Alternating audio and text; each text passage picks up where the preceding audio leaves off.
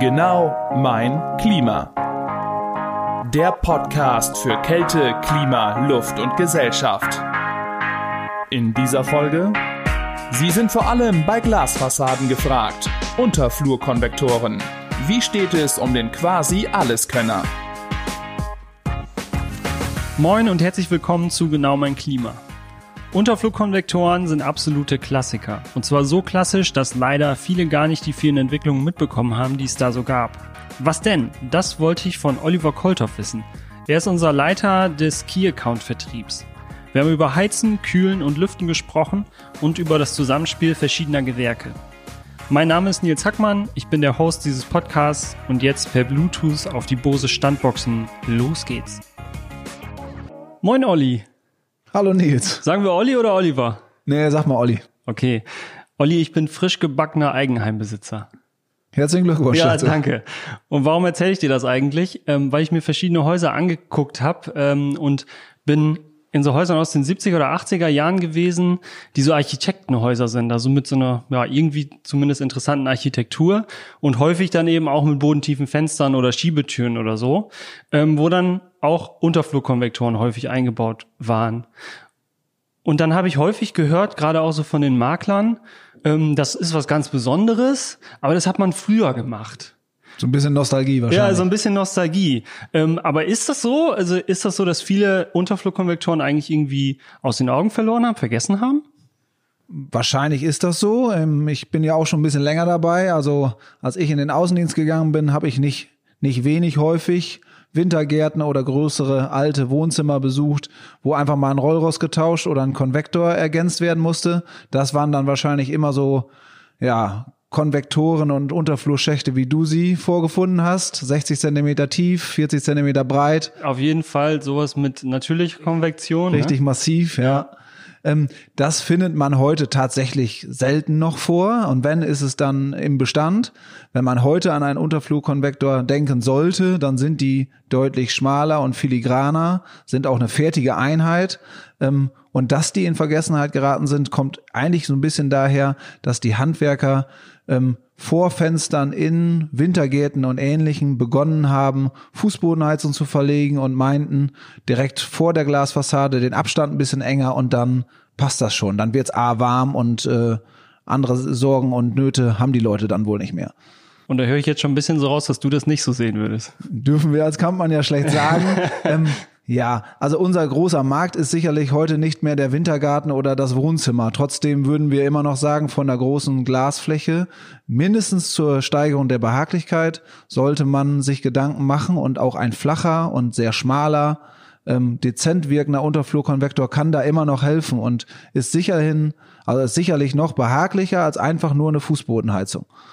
Ich habe ähm, sogar die Erfahrung gemacht, gerade so in Gesprächen auf Messen, also bei mir sind es dann in erster Linie äh, ja Redakteure von Fachzeitschriften, ähm, dass da teilweise sogar überrascht reagiert wurde, wenn es dann darum ging, Unterflugkonvektoren im Niedertemperaturbereich, weil wir ja mittlerweile nicht mehr bei natürlicher Konvektion sind, sondern eben auch Ventilator unterstützt. Ja, genau. Und sobald man das Wort Ventilator ausspricht, ähm, fällt schon so die erste Hürde oder fällt sie eben nicht oder wird sie aufgebaut? Denn sobald man Ventilator ausspricht, denken viele an den damalig äh, Ventilator unterstützten Unterflurkonvektor. Der war tatsächlich eher so eine Boost-Funktion, auch etwas lauter. Wenn ich heute Ventilator sage, kann ich gar nicht so schnell aber und bitte warten sagen, ja. denn wenn wir heute Ventilatoren einsetzen, dann würde ich behaupten, können wir die so auslegen, dass man wirklich von nicht hörbar spricht. Und wenn man dann auf nicht hörbar weitermacht und sagt, jetzt sagt doch mal, was Niedertemperatur ist, ich sag mal 38 Grad im Vorlauf, ähm, dann können wir nicht hörbar trotz nur 38 Grad im Vorlauf trotzdem per Niedertemperatur ganze Räume heizen. Und das sogar alleinig. Wenn wir dann noch eine Ergänzung haben, dann gerne. Aber Unterflurkonvektoren und Niedertemperatur trotz Ventilator nicht hörbar, das passt zusammen heute, ja. Das passt zusammen, ist aber dann schwierig rüberzubringen, wenn ich dich jetzt richtig verstehe, wenn es eben diese verhärteten Ansichten einfach noch gibt. Ja, den Beweis muss man, glaube ich, antreten und nichts ist einfacher als das. Ne? Wir hätten hier am Werk die Möglichkeiten, aber es muss gar nicht so kompliziert sein. Einfach eine Einheit äh, anfordern, unter den Arm nehmen, Meter 20 lang, den bringt jeder Kollege gerne mit und dann zeigt man mal, was nicht hörbar ist. Ne? Ähm, und diese, diese Varianten stehen uns zur Verfügung und da muss man gar nicht in die teure Kiste greifen, sondern selbst die Standard kleinsten Einheiten mit Ventilator können, denke ich, schon den Größteil der Raumbeheizung sogar im Niedertemperaturbereich schaffen oder mhm. im, im Wärmepumpenbereich nennen wir es mal, ja. Ja, und dann hast du gerade angesprochen, wir können es hier am Werk machen. Äh, du schielst so ein bisschen auf unser FEC, auf unser Forschung- und Entwicklungscenter, wo ich auch schon die verrücktesten Aufbauten für Kunden einfach hier gesehen habe, wo es dann auch nicht nur um Lautstärke geht, sondern kann dann Vorhang drüber hängen oder weht der dann und so weiter. Also solche äh, Möglichkeiten haben wir ja hier, aber zu tief wollen wir gar nicht da jetzt, äh, glaube ich, einsteigen, was wir jetzt als Kampmann alles so besonder, äh, besonders äh, uns hervortun können. Obwohl, Olli, wir haben uns mal drüber unterhalten, ähm, gar nicht nur, warum eigentlich wir von Kampmann FEC haben, sondern warum das eigentlich generell für Hersteller sinnvoll ist, ne? Genau, kann ich mich dran erinnern. Ähm, ja, das FEC haben wir ja schon ein bisschen länger. Ich, ähm, wenn ich zurückblicke, das ist irgendwie Ende 2008, glaube ich, in Betrieb gegangen. Da hatte ich immer noch der Meinung, was will man mit so einem großen FEC. Wir haben ja vorher auch irgendwie gebastelt und sind klargekommen. Heute, zehn, zwölf Jahre später, ein bisschen unterstützt durch die, durch die Normung, ähm, wissen wir umso mehr, was man damit anfangen kann. Wir haben ja gerade noch erweitert, wobei man dabei sagen muss, wenn man fair ist, ähm, uns hilft das. Klar, wir sind besonders schnell und wir können Sachen schneller auch einem Kunden geläufig und auch sattelfest durchmessen oder auch ihm zeigen, wobei da gar nicht Leistungsmessung heute noch das A und O ist. Ne? Also äh, Leistungsmessung ist wichtig und da gehe ich auch von aus, dass, dass jeder mit seinen Möglichkeiten, wenn das nicht selbst kann, dann eben bei externen Büros macht. Mhm. Wenn wir heute das FLC nutzen, dann ist es ganz schnell die Situation und die Frage, die der Bauherr ganz konkret hat. Also wirklich ähm, nicht nur immer Kampmann bezogen. Ähm, ich habe vor, ein Gebäude zu bauen, das soll eine besondere Behaglichkeit haben und mhm. nicht, wie die Norm sagt, mir reicht Kategorie B, ich hätte gerne Kategorie A. Geht das? Und wenn wir sagen, ja, können wir uns vorstellen, dann ist der auch schnell bei uns zu sagen, okay, wie kann man das denn belegen? Dann kommt das FEC genauso häufig zum Einsatz wie bei einer Leistungsmessung, dass man einfach sagt, okay, schilder uns dein Büro, deine Einbausituation. Willst du nur Kampmann oder willst du ergänzende Systeme? Wenn er dann sagt ergänzend, müssen wir das auch hinnehmen. Also mhm. nicht selten messen wir auch eine eine Betonkernaktivierung gepaart mit einem Unterflurkonvektor. Ne? Es kann nicht immer alles nur über den Kanal gemacht werden. Und wenn man die Situation sieht, haben wir Behaglichkeit gemessen, Behaglichkeit optimiert, teilweise sogar gesamte Systemtemperaturen nochmal hinterfragt und das Gesamtsystem etwas optimiert. Ich will uns da jetzt nicht zu hoch loben, aber in, in so einem F&E kann man vieles tüfteln. Und wenn die Leute erstmal wissen, was wir alles machen können, dann wird's, dann wird's auch spannend und dann macht's auch Spaß. Übrigens ist das Schallmesslabor heute leider belegt, sonst sind wir da übrigens auch immer gerne drin, weil der Sound, die Akustik da einfach so perfekt ist und es auch so stylisch aussieht, dass wir gerne Videointerviews und so weiter darin drehen. Das kann ich auch mal sagen. In dem Labor, ja, kann, kann ich mir vorstellen, wobei das immer, was den, was den Hall angeht, ja für den ersten Moment ein bisschen befremdlich ist, ne? Weil ja weil dann einfach nichts zurückhalten. Ne? Ja, das stimmt. Also viele sagen ja sogar, wenn es da drin ganz ruhig ist, dann hören sie ihren eigenen Herzschlag. Ich fände es immer noch gut, wenn wir das so in 20 Minuten Slots am Tag mal irgendwie vermieten könnten an Mitarbeiter. Ich finde, da kommt man total gut runter. Das Gefühl hat man sonst nur, wenn man irgendwie alleine auf dem Berg steht, wo alles verschneit ist oder so. Das ist tatsächlich so. Oder wenn man sich mal aussprechen will und keiner soll mithören. Oh, okay. Dann gehen wir da jetzt mal hin. Äh, aber ich möchte mal auf das Thema Kühlung zu sprechen kommen, weil ich glaube auch, das ist ein Thema, was viele erstmal nicht mit Unterflurkonvektoren verbinden. Kann das sein?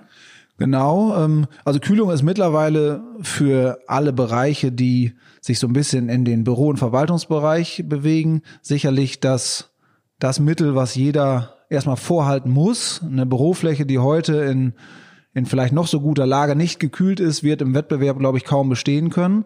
Und äh, somit kann der Unterflurkonvektor schon lange auch kühlen. Ähm, begonnen irgendwo, wahrscheinlich liege ich jetzt verkehrt, da könnten wir den alten Kollegen besser fragen, irgendwo um 2005, 2006 rum konnten wir mit Unterflurkonvektoren kühlen. Die Einheiten, die wir damals entwickelt haben, waren wir noch der erste. Was wir heute haben am Markt, ist ein breites Spektrum an unterschiedlichen Varianten. Die können alle kühlen. Und da fangen wir bei, bei niedrigen Aufbauhöhen an und hören auf bei Leistungseinheiten, die ja, die ganze Räume alleinig kühlen können, Zuluft transportieren und wenn wir wollen, das Ganze dann auch mit, mit trockener Kühlung und doch verhältnismäßig hohen Temperaturen. Also eine Einheit, die heute heizen, kühlen und lüften kann, gibt's eigentlich in zig Varianten, was gar nicht jedem bewusst ist. Ne? Zum Lüften kommen wir später auch noch äh, auf jeden Fall zu sprechen. Wenn ich jetzt an Planer oder an Fachhandwerker, es gibt ja auch diesen äh, planenden Fachhandwerker, so nennen wir das ja teilweise auch, ähm, ist das schwer, wenn ich mich da jetzt rantasten will, so an mein erstes Unterflurprojekt? Wenn es das erste ist, glaube ich, ähm, muss man sich einmal die Zeit nehmen zu verstehen, was zu beachten ist. Ähm, Gott sei Dank haben wir mittlerweile genormte Leistungen. Also jeder Hersteller hat erstmal einen Katalog, der Leistungsdaten birgt, auf die sich der Planer oder der Handwerker erstmal verlassen kann. Mhm. Trotzdem ist bei Unterflurkonvektoren immer noch ein bisschen besonders zu besprechen, dass es, ja, dass es erstmal Kühlung aus dem Boden heraus ist, wenn es denn eine Kühlung sein soll, dass man neben der Leistung auf Behaglichkeit achten muss, dass man über Bautoleranzen sprechen muss, weil so ein Doppelboden auch noch so schön in der Zeichnung mit 200 Millimetern bemaßt ist und dann vielleicht an den wichtigsten Stellen doch nur 175 hat. Mhm. Also viele Sachen, die man besser einmal besprechen sollte, als dass man erst zu Ende plant und dann sagt, hätten wir uns mal kurz zusammengesetzt. Mhm. Ne? Ja.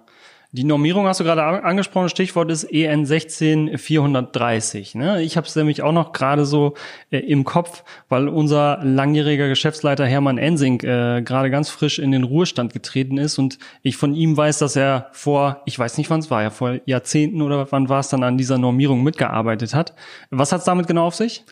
Ja, genau. Ähm, schön, dass du es ansprichst. Ich habe die noch ziemlich genau vor Augen, weil die in einem ISH-Jahr ähm, quasi auf die Welt gekommen ist, 2015. Okay, dann habe ich ein bisschen hochgepokert mit vorher. Ja, genau. So lange dann leider doch nicht oder auch Gott sei Dank. Ähm, damals ähm, hatten schon unterschiedlichste Hersteller Unterflurkonvektoren und man hat einfach festgestellt, dass so ein Unterflurkonvektor spätestens, wenn er kühlen kann, ähm, nicht so ganz einfach und simpel zu messen ist, was die Leistung angeht, mhm. weil man ähm, mal gute und mal weniger gute Ergebnisse erzielt, je nachdem, wie hoch der sogenannte, ich nenne ihn mal Kurzschlussanteil ist. Ähm, wenn man das weiß, dann kann man auch schnell begreifen, dass eine Norm notwendig war. Und seitdem wir die Norm haben, ähm, kann man auch ziemlich offen mit jedem darüber sprechen, wie Leistungen zu messen sind. Mhm. Und wir haben auch reproduzierbare und vergleichbare Ergebnisse unter den Herstellern erwirkt. Das funktioniert heute zu, ich sag mal, größer 90 Prozent und war damals eher eher schwierig, weil es bei vier Herstellern fünf Varianten der Herangehensweise der Leistungsmessung gab. Mhm. Da sind wir heute Gott sei Dank von weg, ja. Okay.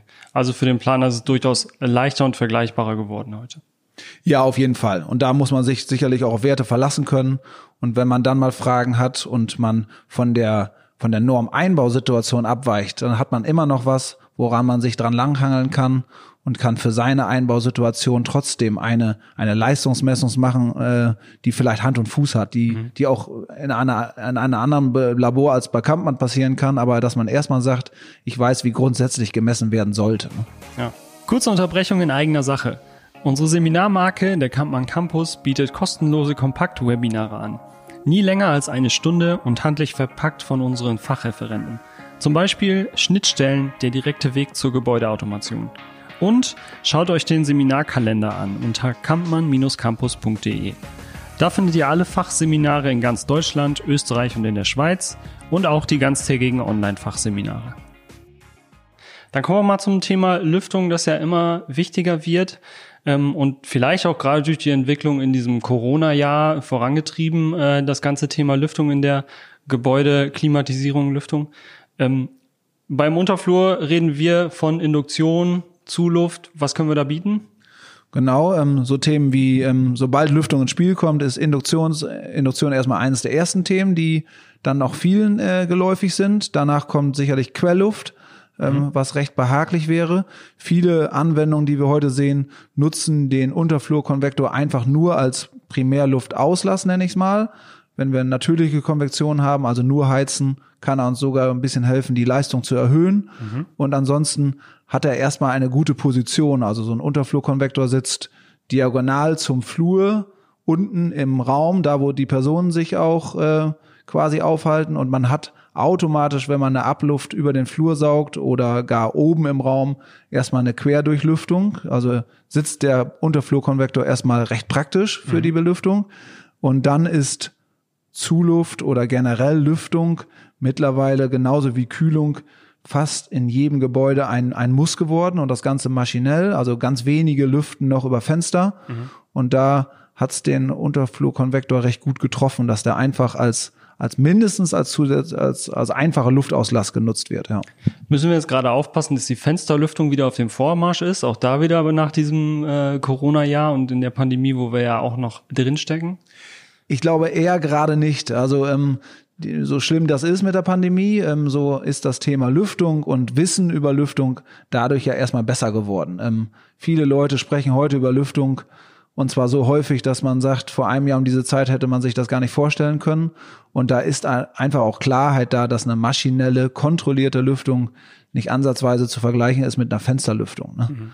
Ähm, leider mussten wir das so kennenlernen und da will man auch kein Nutznießer sein, aber trotzdem ist die maschinelle Lüftung in Corona-Zeiten eher auf dem Aufwind als, als abgeschwächt, ja. Auf dem Aufwind, ja, sehr schön. Ja, im wahrsten Sinne.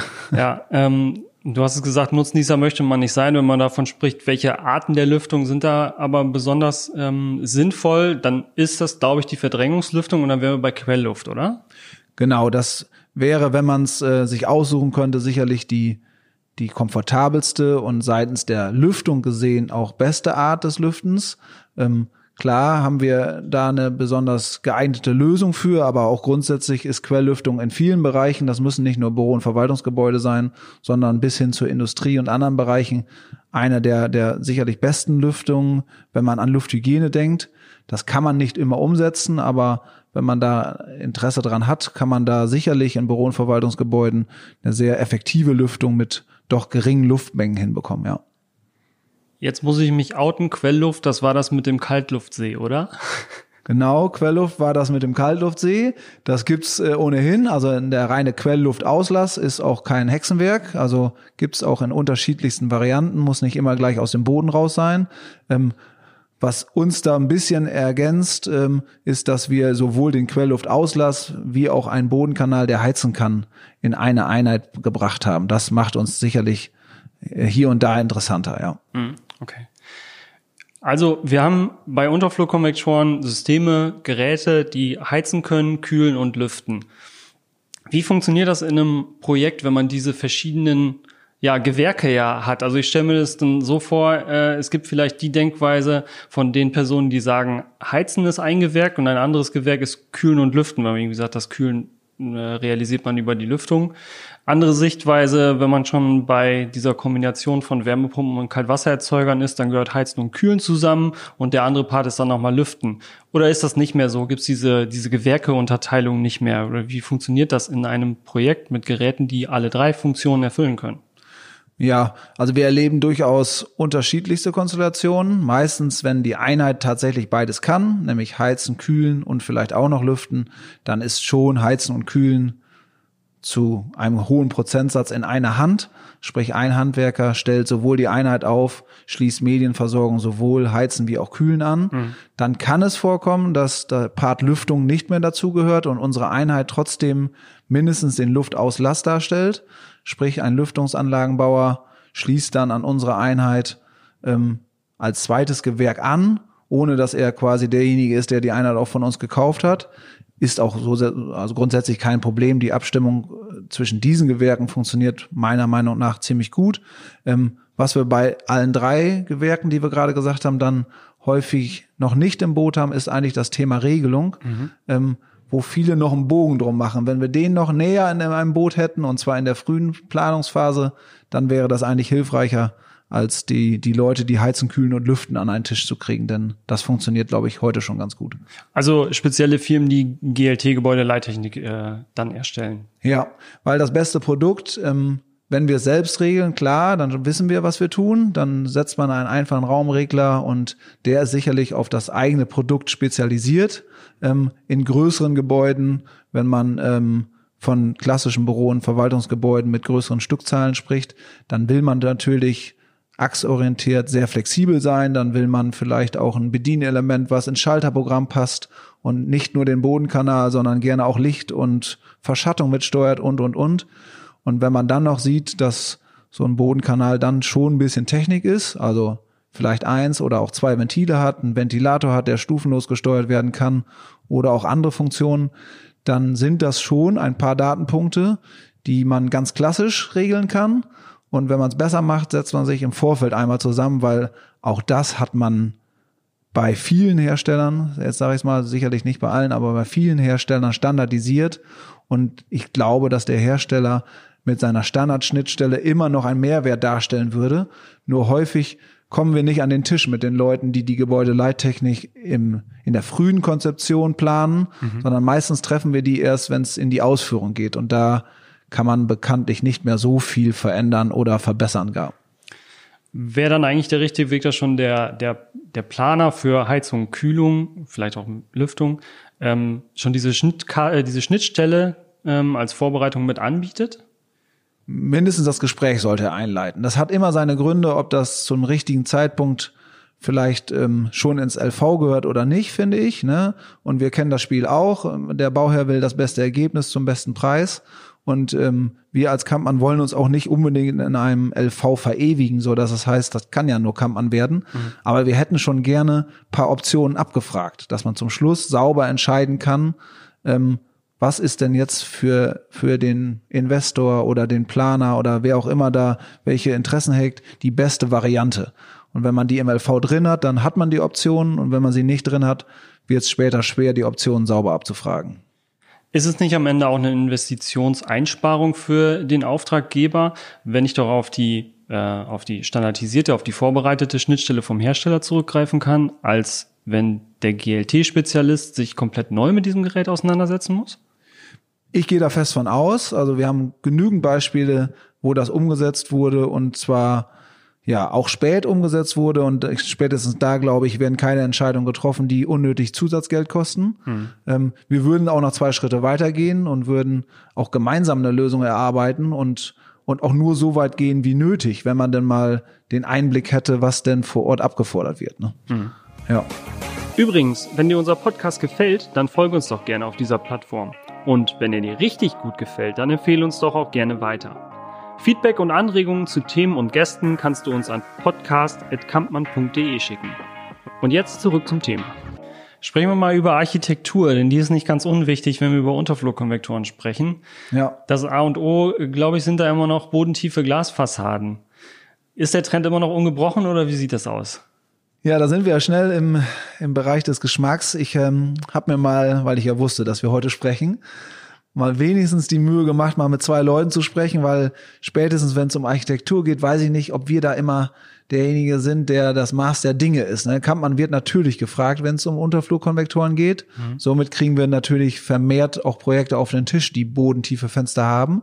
Ähm, der letzte Architekt, den ich dazu gesprochen habe, der ist absoluter Fan. Der sagt, Glasfassaden ist ein Stilmittel, ist filigran, äh, steht für Transparenz und Offenheit. Wer heute ein bisschen was auf sich hält, der baut eine Glasfassade, weil wir eben aus den 70ern und vielleicht 80ern kommen, wo Betonbauten mit wenig Glasanteil waren und heute Glasfassaden sehen an, an Gebäuden. Ich sag mal, das Kampmann-Gebäude ist vielleicht kein schlechtes Beispiel, nicht weil wir so groß sind, sondern weil es jetzt auch schon 20 oder 21 Jahre bald alt ist. Mhm. Und immer wenn ich hier morgens vorfahre, denke ich, sieht noch relativ modern aus. Ne? Mhm. Ist auch eine 20 Jahre alte Verwaltung. Und ähnlich wird es anderen auch gehen. Ich glaube, dass Glas erstmal als Stilmittel interessant ist. Und wenn es dann gleich bodentief ist, daher kommen wir ja, dann ist ein Unterflurkonvektor die Einheit, die eine freie Sicht erlaubt. Das können wenig andere Systeme bieten. Ne? Wie eng ist denn der Unterflurkonvektor verheiratet mit bodentiefen Fenstern? Also alle Innenstädte der ganzen Welt sehen eigentlich, das hört man häufiger mal ähm, als, als Vorwurf an die Architektur dieser Welt, sehen alle gleich aus, gerade weil die Glasfassaden so beliebt sind. Zumindest ist ein Grund. Wenn sich das jetzt mal ändern sollte, ähm, es geht auch irgendwie wieder in Richtung äh, äh, Sichtbeton immer wieder. Ähm, ist das dann das Aus für den Unterflurkonvektor? Das aus bestimmt nicht. Ich glaube, wir profitieren von der glatten Fassade. Also gerade wenn das, das Kühlen angeht, dann legt sich ein Kaltluftstrom natürlich besser an einer glatten Fassade an, wenn eine Einheit direkt davor platziert wird. Mhm. Wir haben aber auch schon genügend Projekte gemacht, wo wir tatsächlich vor einer kleinen Brüstung, vor einer Art Fensterbank oder auch vor einer anderen Konstellation sitzen. Dann muss man nur einmal genau hinschauen und sagen, okay, wenn es ein Unterflugkonvektor sein soll, dann beschäftigen wir uns einmal mit der dann neuen Situation und müssen dann auch Leistung und Behaglichkeit im Auge behalten und nicht einfach sagen, ich setze den Unterflugkonvektor davor, Hauptsache der Umsatz ist da. Das wäre vielleicht ein bisschen kurz gedacht, aber das Aus wäre es nicht, aber die glatten Fassaden stehen dem Unterflugkonvektor besonders gut, ja. Und die Zeichen sind erstmal gut, dass es auch mal so bleibt, wenn wir in die Architektur gucken. Olli, vielen lieben Dank. Ja, nicht so danken.